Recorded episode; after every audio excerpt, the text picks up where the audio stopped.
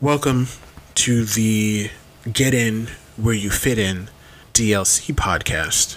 Uh, this is a topic that I wanted to talk about because it it related to the main podcast, but I didn't feel like there was a place that I could put it, so I decided to make some DLC for it. It's free DLC. I'm not going to charge you $5.99. I'm not going to ask for any credit card information. You don't have to get your parents to put their credit card in and go bankrupt this is just some extra content on the side.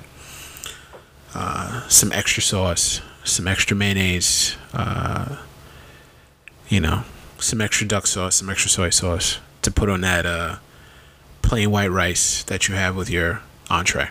So, I talked a, a little bit about black culture uh, in my podcast, and I wanted to expand on a thing that black culture tends to do um, where black culture has a certain exclusivity to it, where if you don't clear a bar or fit into a particular rule set, then you're deemed unfit or uh, unable to be considered black. You're, you're not considered real. You're not considered accepted by those who consider themselves gatekeepers of some sort. And I feel like that's always been an issue for me. I've, I've never been a fan of it. Um, I don't understand it.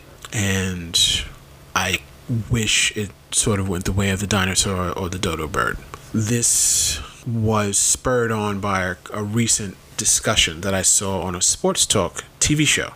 Jason Whitlock has a TV show called Speak for Yourself on Fox Sports. And there was a discussion that was had after his uh, Whitlog, which is like his opening statement, where there was a discussion about Kenny Stills and the Miami Dolphins. I don't know if anyone is aware of what's going on with Miami, but Kenny Stills plays for the Miami Dolphins, which is owned by a guy named Stephen Ross. So Stephen Ross has a foundation which is supposed to help minorities with a variety of situations. But Stephen Ross is also a Trump supporter. So Kenny Stills sort of made it a a point to talk about how him having those stances felt a little hypocritical.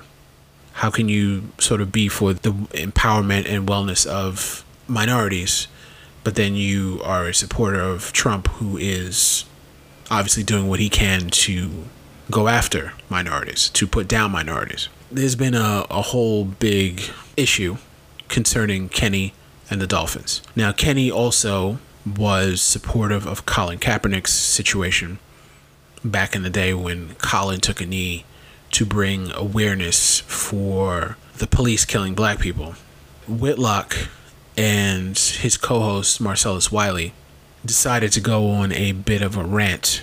Whitlock's main point is that Stills, Kaepernick, Eric Reid, the three main guys who are known for speaking out against the status quo regarding, you know, how black people are treated by the police, they decided to go play private detective and, you know, sort of pull receipts on their lives about where they grew up, you know, the neighborhoods that they grew up in, the high schools that they went to, the color of their skin, because they're not darker skinned males. And it was said in such a way as to intimate that they were not black enough to take up the cause to argue on the behalf of those that are quote quote unquote really black.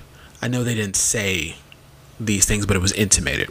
And that particular conversation by Whitlock and his co hosts really rubbed me the wrong way. I just don't understand how Whitlock and Marcellus Wiley, too, because Marcellus really decided to go on a step by step breakdown of Colin and his whole situation.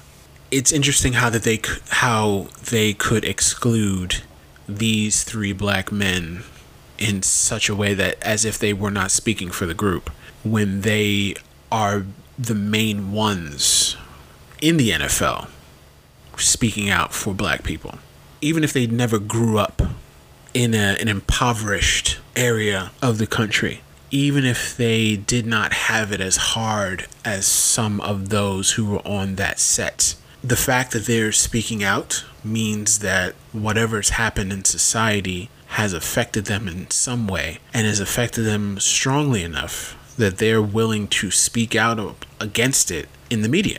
They're willing to take a knee on the field and draw attention to it. And they're not out here seeking, you know, they're not out here seeking fame and fortune from doing something like that. They're out here doing what they feel is right. They're doing what, interestingly enough, Whitlock and Wiley are not doing. So for them to claim that guys like Kenny Stills, Colin Kaepernick, and Eric Reid aren't quote unquote black enough by their estimation to protest these uh, these matters to speak on their on speak on the behalf of all black people is just a very interesting situation to me and it's also very very divisive. He's willing to fight and bring attention to a cause that affects all black people. Doesn't matter where you're from,